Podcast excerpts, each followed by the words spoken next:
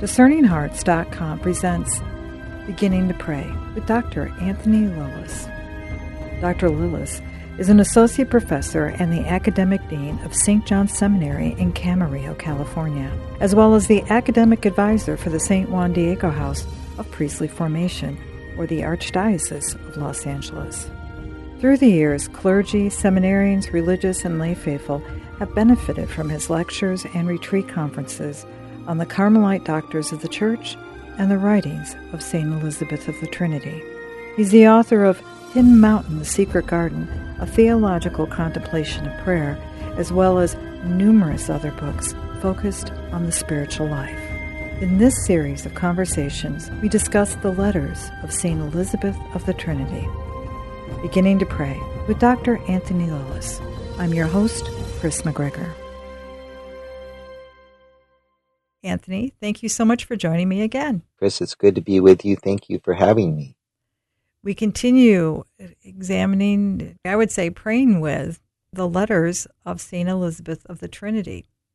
Yes, this letter is letter 158. It's to a seminarian, Abbe Chevignard, he is the brother-in-law of her sister Margaret uh, Elizabeth of the Trinity's sister.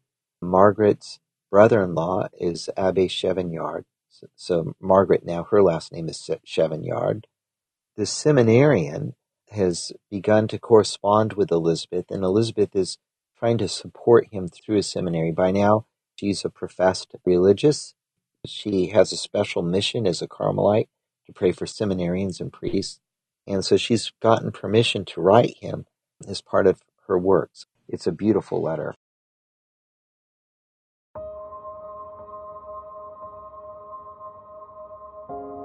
Letter 158 to Abbe Chevignard, February 24th, 1903, Dijon, Carmel, Amo Christum.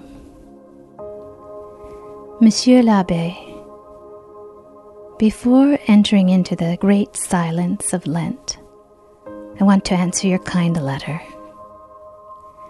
And my soul needs to tell you that it is wholly in communion with yours, letting itself be caught, carried away, invaded by Him whose charity envelops us and who wishes to consummate us into one with Him. I thought of you when I read these words of Père Vallée on contemplation. The contemplative is a being who lives in the radiance of the face of Christ, who enters into the mystery of God, not in the light that flows from human thought, but in that created by the Word of the incarnate Word. Don't you have this passion to listen to Him? Sometimes it is so strong, this need to be silent, that one would like to know how to do nothing but remain like Magdalene, that beautiful model for the contemplative soul, at the feet of the Master.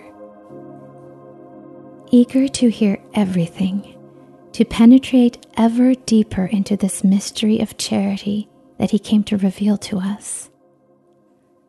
Don't you find that in action, when we are in Martha's role, the soul can still remain wholly adoring, buried like Magdalene in her contemplation, staying by this source like someone who is starving.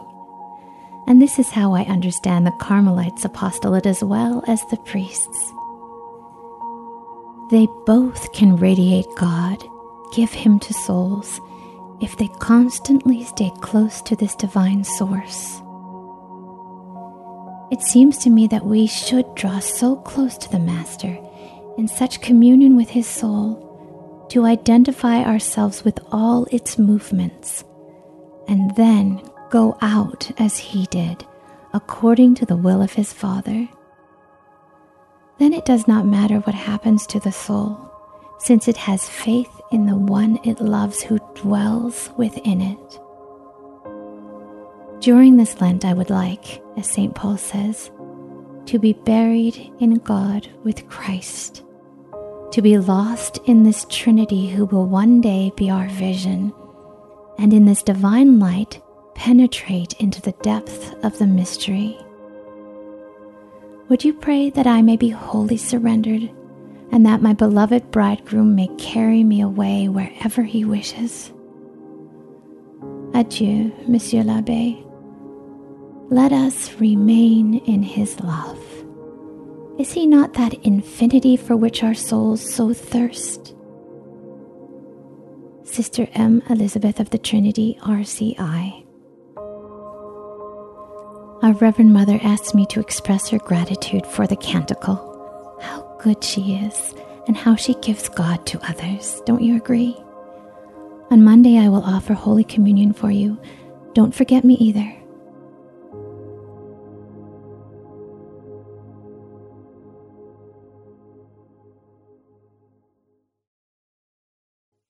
So it's a very, very rich letter. The first thing we've seen that Elizabeth kind of writes the context of her letters. Eh, they're kind of a living expression of the communion of saints.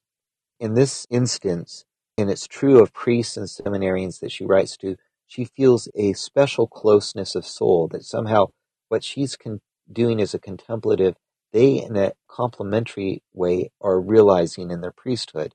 Eh, she has some expressions in here that are very, very powerful. She says, I'm wholly in communion with you, so that her soul, like his, is letting itself be caught, carried away, and invaded by him whose charity envelops us. And, and, so this idea of Jesus invading the presence of the Lord, invading our hearts, enveloping our hearts, carrying our hearts away. These are words of, of a, a deep kind of a prayer. They describe a kind of prayer or tradition calls mystical prayer. Mystical prayer is that prayer in which it's not primarily so much what we're doing by our activity as much as it is what God is achieving through his divine action in the soul. The Holy Spirit moves the soul in a deep and powerful way. Other saints, too, have described this deep movement as an invasion, as an envelopment. And Elizabeth uh, is already borrowing some of this language. She also uses in this letter the idea of being buried as another image of this contemplation. To be buried means to have died, uh, so that your life is completely poured out and you let go of your life as you are buried, as you let go of your life, as you die with Christ, you open your soul to receive his life. And so she, during this Lent, I would like, as St. Paul says, to be buried in God with Christ, to be lost in this Trinity, who will one day be our vision. The death to self, we call this in the Catholic tradition mortification. A lot of people think that this is somehow like a, a white knuckled uh, act of the will where you, you know, with all your might let go of something that you really want to do. For Elizabeth, it's not that. For Elizabeth, mortification or dying to yourself, uh, renouncing something that's difficult to renounce, this is an act of love, an act of allowing yourself to be buried in the presence of the Lord. And it's that kind of action that has opened her up to this, what I'm calling mystical prayer, this divine invasion. And she's assuming in this letter that because she's this, experiencing this in Carmel, surely Father Abbe uh, Chevignard will, as a seminarian, is going to be, has experienced this in seminary. She'll come to pray for him that he does experience this in seminary. This kind of prayer is extremely important for formation for the priesthood. Anthony, it as you were speaking, I mean, especially in this portion of the letter where she says, letting itself be caught, carried away, and invaded by him. It, you know, it occurs to me that, especially, particularly for the Christian, in our baptism, did we not actually invite that? I mean, we welcomed that. When, right at the beginning of, in particular, the liturgy of baptism, we ask, Why are you here? What are you seeking? We're seeking baptism. And what does that provide for you? Faith. In a very real way, God is invades it, but we've welcomed it. Mm. So we may not have realized we've done it. Yes. Uh, well, and that's one of the reasons why spiritual theologians will say this mystical prayer that I've just described, it's not something extraordinary, but it's an ordinary development of baptismal grace in our lives. And, and Elizabeth will come to see this. Right now, she's writing this to a seminarian, and she identifies with what he's doing with what she's doing in the Car- in Carmel. As she goes on, she's going to come to the understanding that this kind of prayer is something that all her friends should aspire to and that she wants everyone to have. Her reason for doing this, she'll write about this in a, a retreat that she writes for her sister, uh, Margaret. It is part of the grace of baptism. Baptism, as you say, opens this whole thing up. And so the faith that we actualize in the sacrament of baptism, the faith that is exercised there, that is entrusted to us by the church through that sacrament, that faith unfolds into this prayer of deep intimacy and communion with the Lord.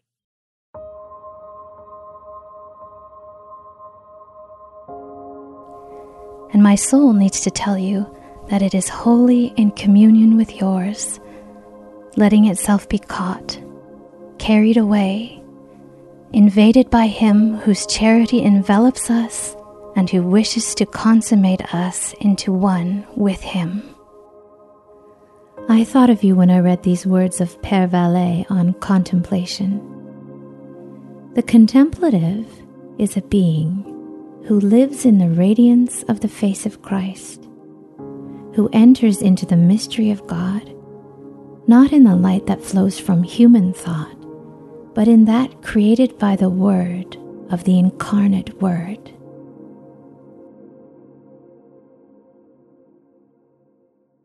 When she speaks again in quoting Pierre Vallée, the contemplative moment of gazing on the face of Christ, that is something that is so prevalent in the lives of the saint. There's an awareness and the importance of actually that moment of the gaze upon the face of Christ. Mm. That can you break that open more for us, Anthony? Sure. Uh, in contemplative prayer or, or, the prayer of contemplation that is so thematic in this letter, the word itself, contemplation, means to see or to behold. Of course, we're not seeing with our physical eyes, our bodily eyes, but we're seeing, we're beholding with the eyes of the heart. The heart, the deepest core of who we are, spiritually sees things. We perceive things with our hearts that we can't perceive with our earthly eyes. And, and in particular, our hearts uh, see things through the gift of faith that we have in the church. And the most important thing that the eyes see through our faith is the humanity of Jesus. In the humanity of Jesus, the disclosure of his divinity as the eternal Son of the Father the face of Jesus is the object of our contemplation as Christians. What we mean is, in the face of Jesus, his whole humanity is disclosed to us. As we turn our hearts to his face, as we think about that face, and we think about what that face suffered for our sakes, we think about the gaze of love that is in that face. Uh, we see two things all at once. The first thing we see is the greatness of the Father's love for us. The Father loves us so much that he has spoken his eternal word, the word that has been with him from the beginning. He's spoken his word into our flesh for our salvation. Doing that, the Father has given us and trusted to us everything that is most dear, of greatest value to his heart, he's entrusted to our hearts. Uh, he's entrusted into our care. And so that's the first movement of contemplative prayer. Contemplative prayer sees the love of the Father through the face of Christ the second movement of contemplative prayer, as it gazes on the humanity of Jesus, is, is that it sees the truth about humanity. The face of Jesus is a face that has suffered our infirmities and uh, our indifference and our rejection and our hatred towards God. Jesus' humanity suffered all of that. And when we gaze into his face, we see that love that has suffered, and we see that the suffering the evil that has caused that suffering is not greater than the love that is there, that the love is deeper and more real than the suffering. Contemplative prayer beholds all of this at once. The contemplative is a being who lives in the radiance of the face of Christ. To live in that radiance is to see the love of the Father and the truth of our humanity, who enters into the mystery of God, this love of the Father, not in the light that flows from human thought, but in the created by the word of the incarnate word. Now, here, uh, Elizabeth doesn't describe this, but this will be a grace that unfolds. The word of the incarnate word that Père Vallée is speaking of is the words of sacred scripture. So if somebody say, well, how do I begin contemplative prayer? Père Vallée would say, read the scriptures, memorize the scriptures, because the scriptural word opens up for us the truth that is in the face of Jesus. The scriptural word is the word of the word of God, uh, the word made flesh. You, if you want to know Jesus, you need to know the scriptures. So the scriptures, by faith, open up for us this contemplative gaze on the face of Jesus. Often we try to do Lectio Divina. I don't know if we connect it with that particular understanding. Mm. Do, do you think that might have a grain of truth in it? I think a mistake that sometimes can be made in Lectio Divina is that we try to seek the face of Christ with the light that flows from human thought. In other words, if we can just calculate and figure out and, analyze the scriptures enough, I will finally be able to grasp God somehow. I remember I was in a group Lectio situation. I spent hours and hours going over this passage. It was my turn to help lead the group. I was a student at the time. You know, and the passage I had oh, was about joy, is from the writings of St. Paul. And so I did this analysis on joy, thinking that I was going to impress my brothers so much. This was in my prayer group at Steubenville. Everybody was irritated and upset by the things I said because all of it was merely the product of human wisdom. None of it was really the product of prayer. I, true, I was sitting in front of the Blessed Sacrament while I was doing it. The whole time was not a conversation with the Lord as if I had received a living word that I needed to, to listen to in the silence of my heart. The whole time was my speculating about what St. Paul was trying to say to the original audience at the original time that it was written. And that kind of work, that exegetical work, is important, but it's only a preparation for prayer. Uh, Lectio Divina requires a kind of sacred silence before the word, a reference to what the Word of God is saying to us through the words of Scripture.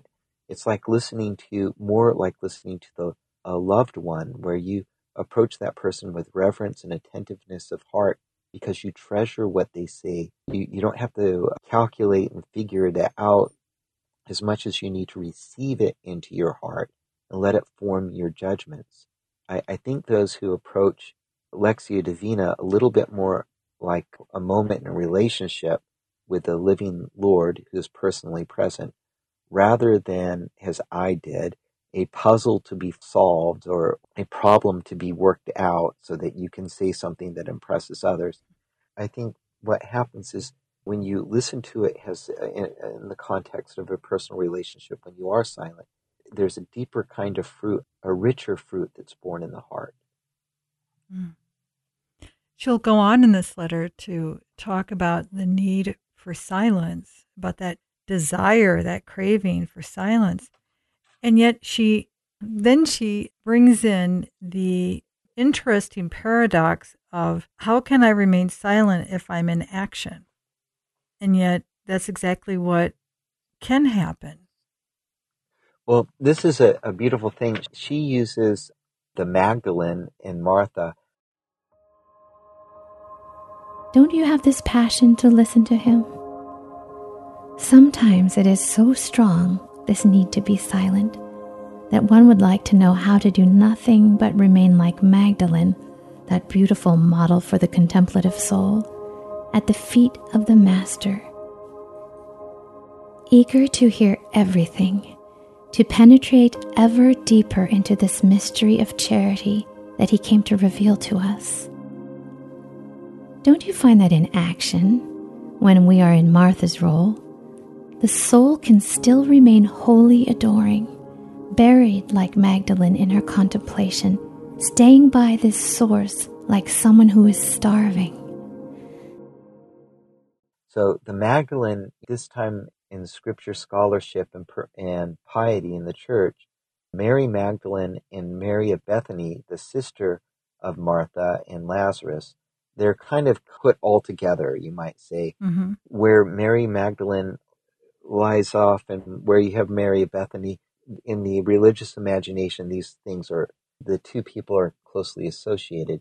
In France, this devotion to Mary Magdalene is foundational to the very church. There's a tradition in southern France where there's actually a cave to Mary Magdalene. Mary Magdalene was believed to have spent the last days of her life interceding for the church and the world in this cave, buried deep in this cave. In fact, that's a kind of image that Elizabeth uses for contemplative prayer to be buried in contemplation, to be buried in the mystery of God, to be completely absorbed in Him so that He completely surrounds your being. On one hand, contemplation is about being aware of His presence within you and on the other hand, it's, it's about allowing yourself to be immersed or submerged or buried in his presence so that all you can think of is his presence. Mary Magdalene, for in French piety, especially the 19th century, early 20th century, is kind of the living image. She embodies that in the French church. And Elizabeth feels very inclined to that. But Elizabeth also knows that we don't just spend all our time in contemplation that even in the most contemplative life, there's times of action. And in the priestly ministry, there's going to be times of action. And so, how do you balance action and contemplation? Well, the Martha was the one who was working in the kitchen while Mary Bethany was sitting at the feet of Jesus. And remember the story. Martha, you know, kind of says to Jesus, tells Jesus, Will you please ask Mary to help me? And Jesus kind of, you know, admonishes Martha a little bit, and only one thing is necessary, and Mary has chosen the better part. The most necessary thing is for Elizabeth of the Trinity is to listen and be attentive to the Lord. She would say, what the Lord wasn't telling Martha was not to work in the kitchen. He wasn't telling her to stop doing that. He was inviting her to listen to him while she was working and uh, to be attentive while she was doing what was necessary, the one thing necessary to be able to show him hospitality. Be attentive to him with her heart. Elizabeth is picking that up in this letter, and she's saying this is what we need to do. So that even when we need to take on the role of Martha and take care of practical things in life, we never stop listening to the word. We treasure and ponder the word. We don't get so caught up in what we're doing that we allow ourselves to be deceived into thinking that what we're doing, these practical things, are the most important things. The most important thing, the one thing necessary, is to listen to the Word of God. Silence, whether we are deep in prayer or maintaining a spirit of silence while we're working, then is the key to the Carmelites' apostolate and the priest's uh, ministry, she tells Abbe Chevignard that if we're going to radiate God, if we're going to make God known in the world, we must stay close to the source, which means living in this kind of silent attentiveness, doing our ministry and our practical work in the silent attentiveness to the Word. That silent attentiveness to the Word, that in a very real way, it speaks of humility, doesn't it?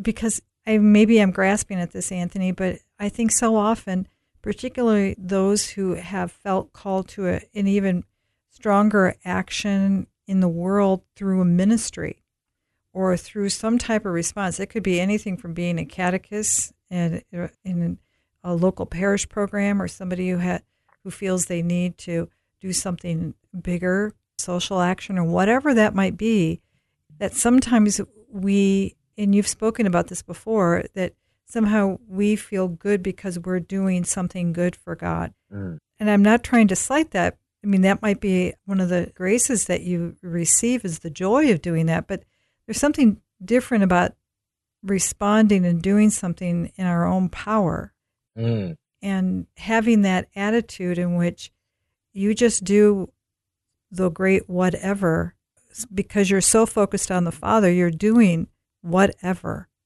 Mm. It's not you doing it. Does that make sense? No, this this is good, and you're right. It's a, humility is one important word for what she's talking about. Humility comes from the Latin humus, which means earth. And remember, Adam was created out of the dirt. God breathed life into the dirt. And so when we, we remember that we're dirt that God has breathed his life into, this changes the way we do things. We have meaning, we have life, we have the ability to do something beautiful with, with our lives because God has breathed his life into us. If we want to realize the purpose for which we're made, we need to be reliant on him, allow ourselves to be reliant on him and the life that comes from him. Elizabeth of the Trinity uh, to the same idea by talking about the movements of Christ's soul, that as we're attentive to the word of the word, as we're attentive to the face of Christ, the movements of his soul as he went about his earthly ministry and lived for the glory of the Father, as he prayed to the Father and gave glory to him, but also as he healed people and was present to them, even as he is present to Martha and Mary. In all of that, there were these beautiful movements of his soul that where he was completely obedient and humble before the Father. Elizabeth believes that Jesus wants to communicate that whole interior life and his whole interior life to us. He wants to, to entrust it to us, and that contemplative prayer, living in the silence, gives him the space to do that so that his interior movements of heart can be our interior movements of heart whether we're in action or in prayer. Uh, another powerful word besides humility that gets to this, Chris, is the word obedience. And we'll, mm-hmm. we'll return to this in future letters, but obedience means to listen. It's the kind of listening where you make yourself vulnerable to the judgments of another. This listening, obedient heart and prayer means that you're you're vulnerable to the judgments of God. You let God change your judgments about a state of affairs so that you can share his judgment about it. And again, these think about the movements of Jesus' heart, the judgments that he made, the way he saw the world, the way he responded to the world. Elizabeth is saying all of that can be ours if we are attentive to him, if we enter into this holy silence, if we draw close to him.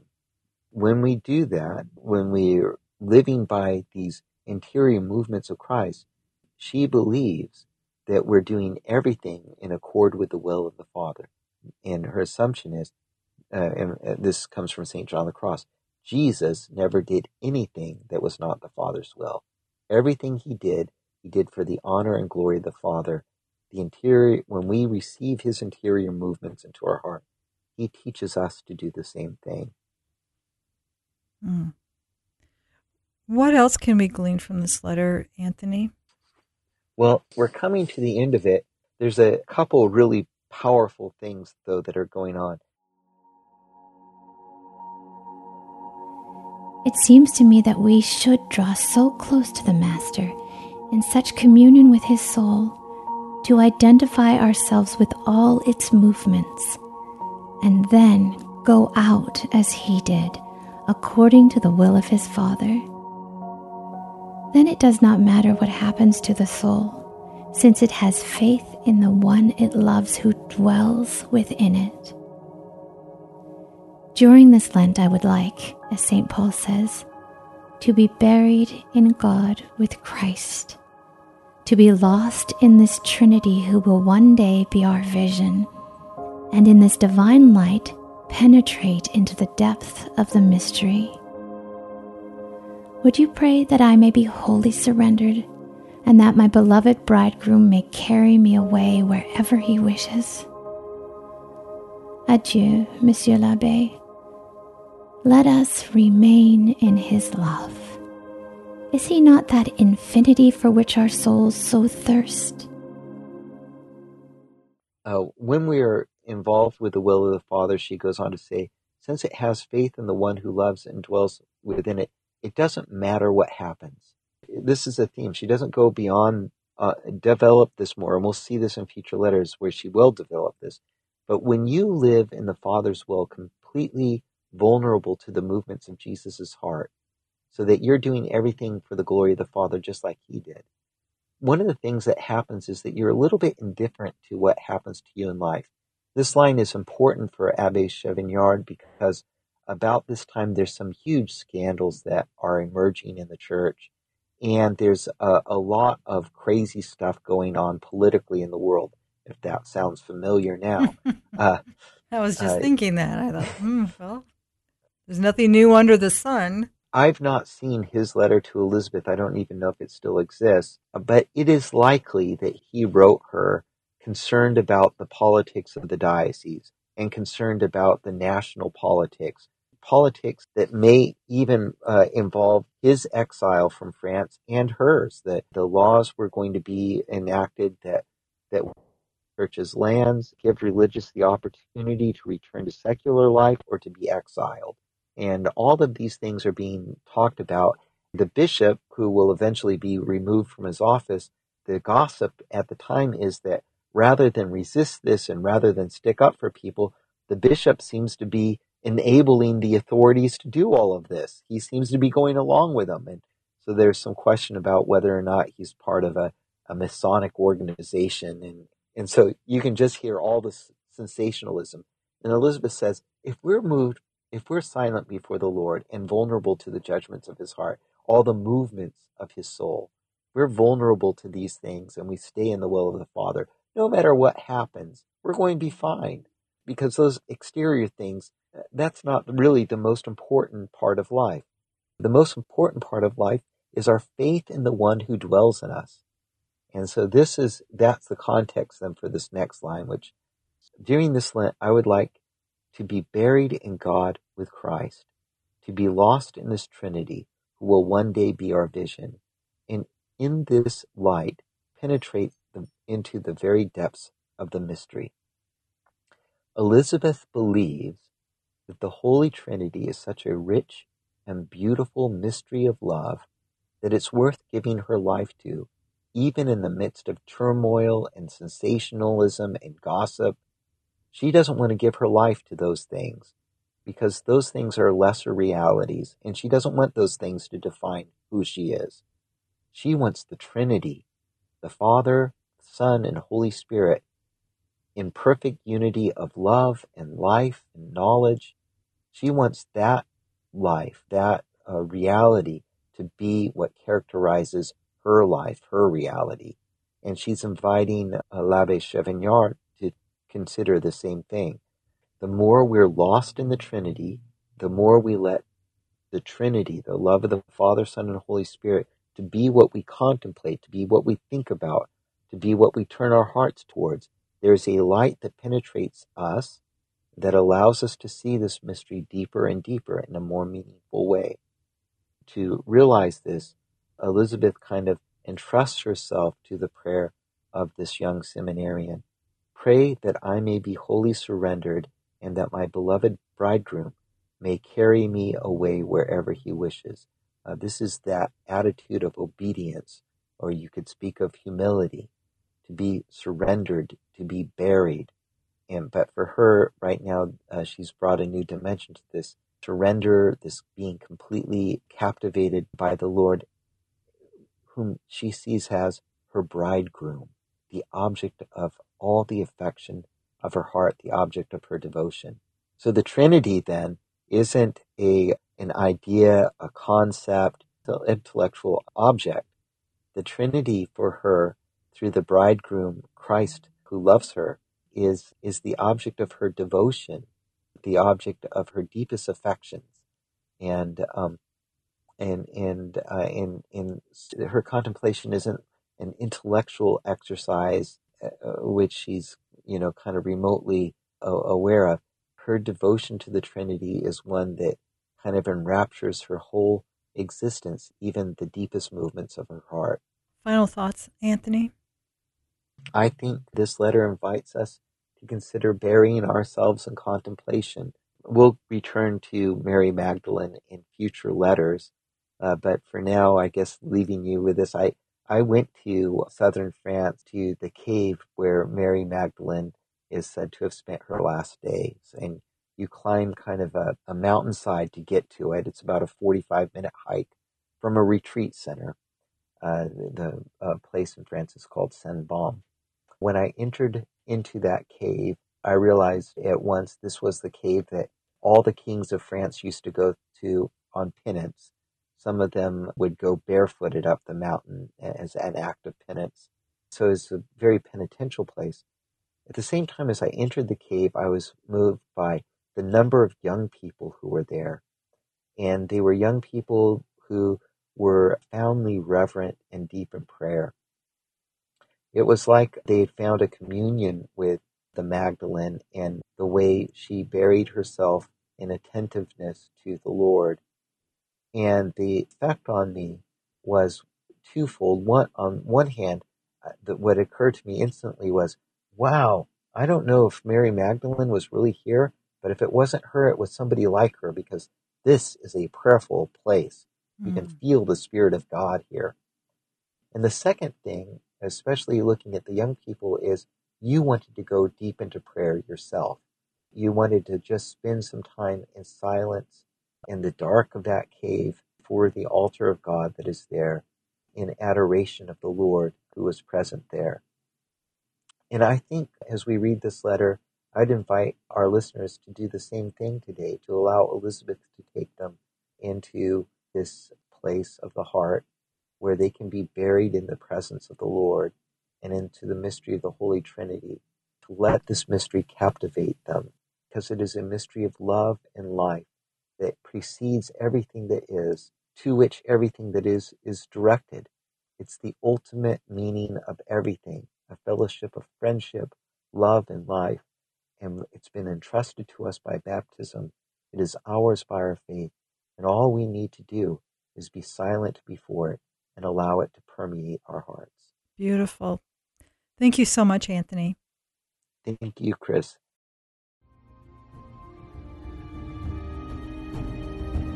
You've been listening to Beginning to Pray with Dr. Anthony Lilles.